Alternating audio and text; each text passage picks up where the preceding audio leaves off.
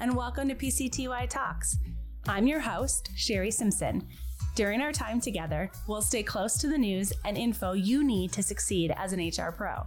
And together, we'll explore topics around HR thought leadership, compliance, and real life HR situations we face every day.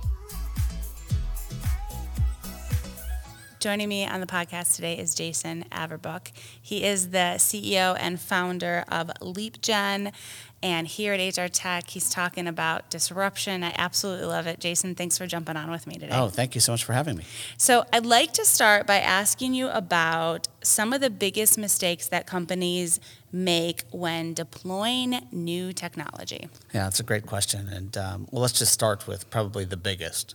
Um, and the first the biggest is is that they actually implement technology, not deploy technology. I love the way you said it, which is deploy technology, but most organizations implement yeah. technology. And implementation of technology is basically the flipping of the switches to quote unquote go live.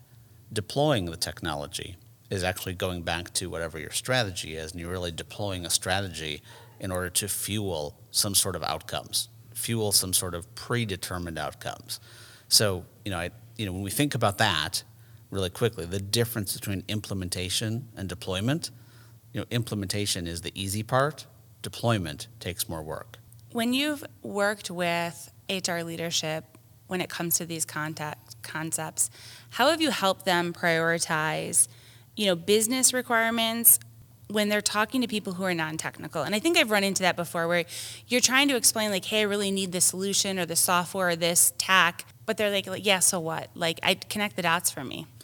Yeah, I mean, it's a really important question for HR leaders to ask the business and to align the HR strategy back to the business strategy and ask the question, what do we want to be great at versus what is it okay to be performing at?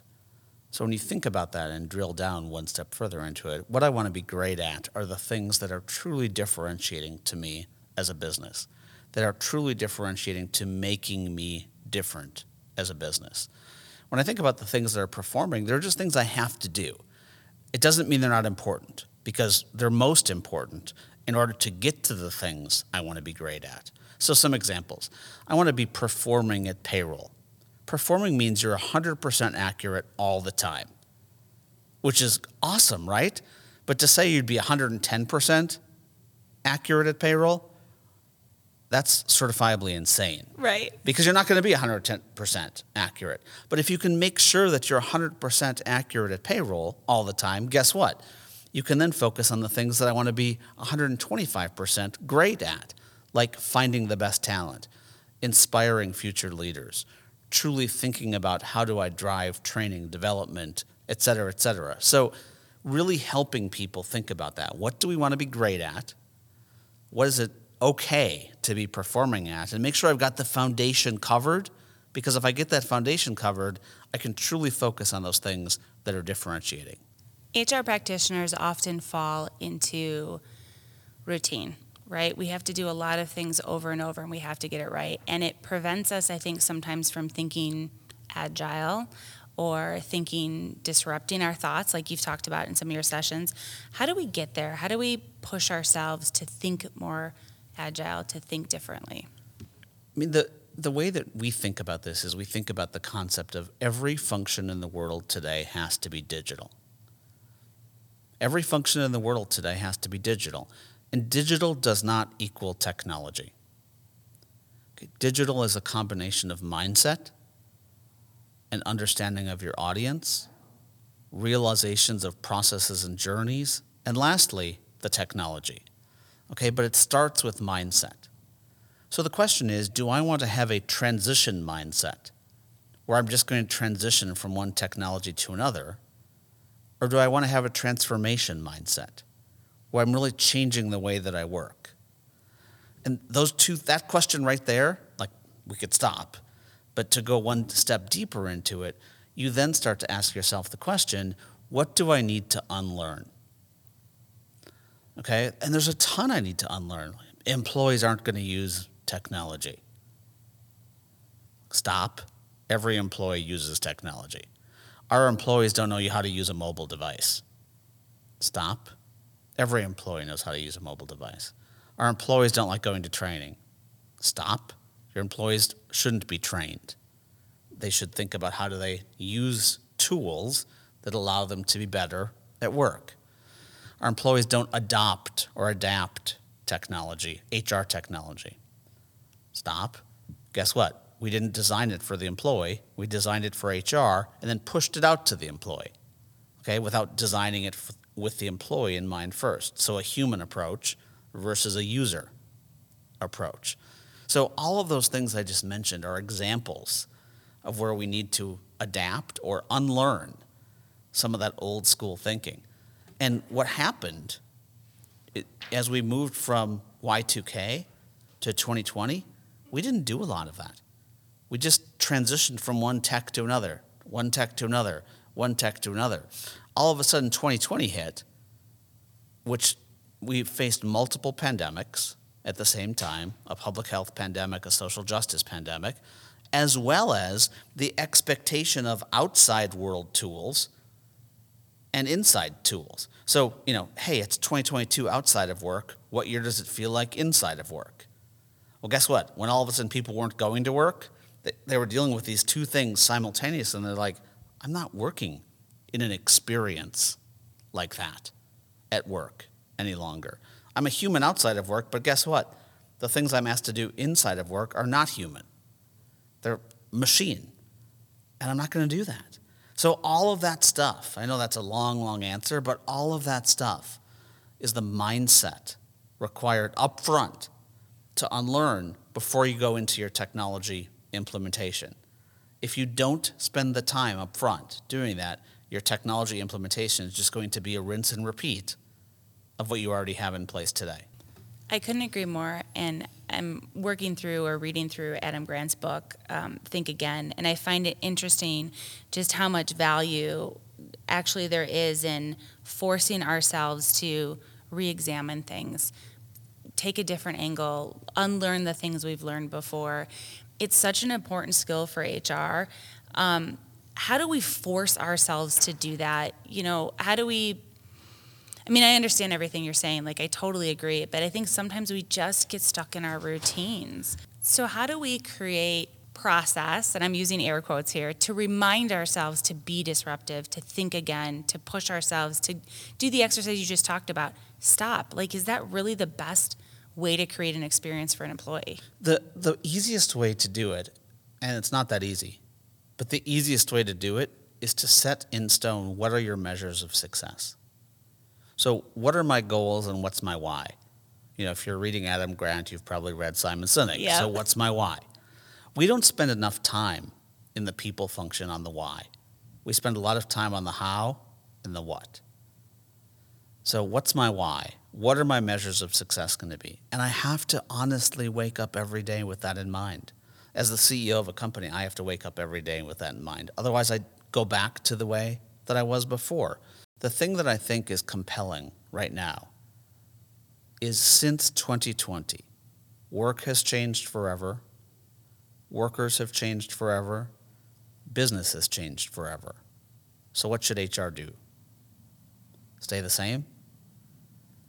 I think we really have to look at ourselves in the mirror and say, since everything else changed, what are we going to do? I like to think in 2022, we are all actors in a movie. And in 2030, people are going to look back at us and say, what did these people do? Did they do the same thing they've been doing all along? Like, hey, guess what? It's going to be mandatory for us to return to the office. I mean, are they going to do stupid stuff like that? Hey, guess what? We're going to go back to the once a year performance review where people have to sign it. Or are we actually going to change to where the world is. And I think that's the biggest challenge right now. But for me, if I look in the mirror every day and say, which one do I want to be on? I want to be on the change. And I think that concept of change, I don't know if you're going to ask me this question, so I'll just really quickly change is a strategy. Stra- change is not the enemy. Change is a strategy. Change is not the enemy. And the sooner that we can understand that and bring that into our mindset, the better off we're all going to be. I work in a high change organization. And so living in change actually really excites me. I'm I think it's fascinating. Yeah, is there an organization that's not a high change organization? Just really quickly, is there one? Yeah, no, you have a good point. Should there be one? Should there be an organization No, that's not a high change organization? Everybody should be looking at change frequently. And it goes back to my question about agile. Like we have to think agile all the time. Otherwise we're going to get stagnant, like you said, you know? Right. And we can't get so there are no more concepts of three year strategies and five year strategies. I mean, the way I like to think of what a paper map used to look like. A paper map, you know, doesn't change, right? Like once you look at the map, it's there. So how do I take my strategy from a paper map strategy to a true GPS online real time map? Yeah. So I can see where the traffic is. I can see when there's new streets added. You know, I can see where there's an accident because guess what? Then I can actually maneuver. But so many of us still work with these paper map strategies instead of a real world, real time GPS strategy. And that paper map strategy will kill us. As you think ahead for HR, where are you most excited about the disruption that you're seeing in the HR industry? I don't look ahead to HR to start, I look ahead at work to start. So when I look at how work is transforming, I think about the concept of the hybrid work model. I think about the concept of people f- being and demanding to be treated like humans. I think about women and minorities being treated and demanding to be treated like everyone else. I think about pay transparency. I think about all of those things. And I say, that is the now of work. Now, from there, what does HR need to do? HR shouldn't change just to change. Back to my concept about why. HR needs to look at patterns, look at signals, look at what's happening in the now of work. Notice I'm saying now, not future. Okay? Anyone that thinks they're wise enough to predict the future of work right now, they probably shouldn't be on a podcast. Right? Okay? I Right. mean, there, there probably some random machine somewhere that's making up some weird algorithm. But let's focus on the now because we're already so far behind. Once again, like I said before, we're humans outside of work. Inside of work, we're oftentimes treated like inhumans. And if we can just make up that gap to at least where we are right now, then going forward, we can be ready for what the signals and patterns look like they're going to be into the future. But for those that are saying, oh, guess what? I think I'm going to wait and see what the future looks like before we make any changes, it's, it's a fatal mistake. And that's killing a lot of HR organizations because what's happening is CEOs and CFOs forever have said people are our most important asset, but it's been lip service Yep. In today's world, what they're realizing that people truly are the most important asset because guess what? They can't find enough. Because guess what? People that are the most important are leaving. And if HR doesn't actually act, the C's are. So this whole landscape of what should HR do to stay relevant, to be strategic, to quote unquote get a seat at the table, you know, HR's had a seat at the table for the last 15 years, and it hasn't shown up with anything that the business needs. That's a fatal flaw. now is the time for HR to finally step up the way they should have been doing for the last 15 years. And I want to go back to one of your examples, how you were talking about work informing what we do. I don't I can't give it the the due that it's that it's due because I don't remember where I saw it, but McDonald's is making a change where I don't know if you've seen this where they're hiring remote workers to be order takers. That is fascinating to me because you've had this idea that oh hey, you know, restaurants, fast food can't go remote. There's no way we can do remote. And it took somebody to disrupt that thinking you can absolutely have an order taker who's, you know, in a different state, even, you know, if you have the right process in place. The right process, and then if I could just add to that comment, the right journey to make sure that the customer, or in this case, the employee, actually is comfortable with that. Yeah. So, for example, I was in Australia a few weeks ago. in Australia at the McDonald's, we'll go back to that at McDonald's, there were nine kiosks to order. And guess what? By the way, if you didn't want to just order on a kiosk, you actually could do live video with someone who was actually at home. And there was one lane where you could actually order without that model. Guess what? There were 50 people in the one lane Wow. waiting for the one person to take their order, and there were nine empty kiosks. Now, what that's an example of is just a really bad deployment. Yeah. Because what did they not do? They didn't help the person realize at first that A, there's going to be value if you do it this way. Like there's actually might be some gamification tied to it, there may be some rewards points to it or something like that. And B, I have to take away that other model. Because guess what? If the only way for them to order is through that kiosk, or start there, and then if it doesn't work, then go to someone for help, they're not going to do that old way. But as long as we offer both ways, guess what people are going to do? The one that's least change eh, feeling. Oh, I've always done it this way. What do you mean I have to change? So if we're going to drive change, we have to truly drive change, not just offer another route and still keep the other one there. The journey has to be the way we want it to work. So I'm all for that example that you brought up, and I think it's brilliant. It's transformative. But once again, it can't just be implemented. It has to be deployed with the change enablement infused into that journey. That's such a good point for us to end on because I think Oh, we're ending already?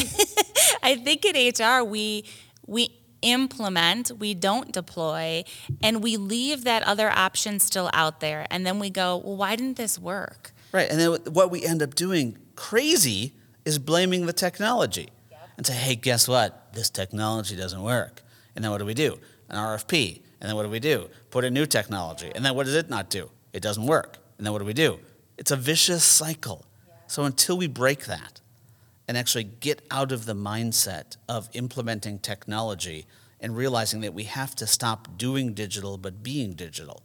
And being digital means I start with the mindset where I'm deploying for a human, not for a user. Stop saying user experience, stop saying user testing. I'm truly focusing on that human. That's what's going to switch the needle or move the needle from that tactical implementation to a true deployment of a strategy. Well, Jason, thanks for a few minutes of your time today. This has been great, and I, I love the nugget about thinking about deployment versus implementation. That's a great takeaway. Thank you so much, and thank you so much for having me. Hope it was helpful. This podcast is brought to you by Paylocity, a leading HCM provider that frees you from the tasks of today so you can focus more on the promise of tomorrow. If you'd like to submit a topic or appear as a guest on a future episode, email us at pctytalks at paylocity.com.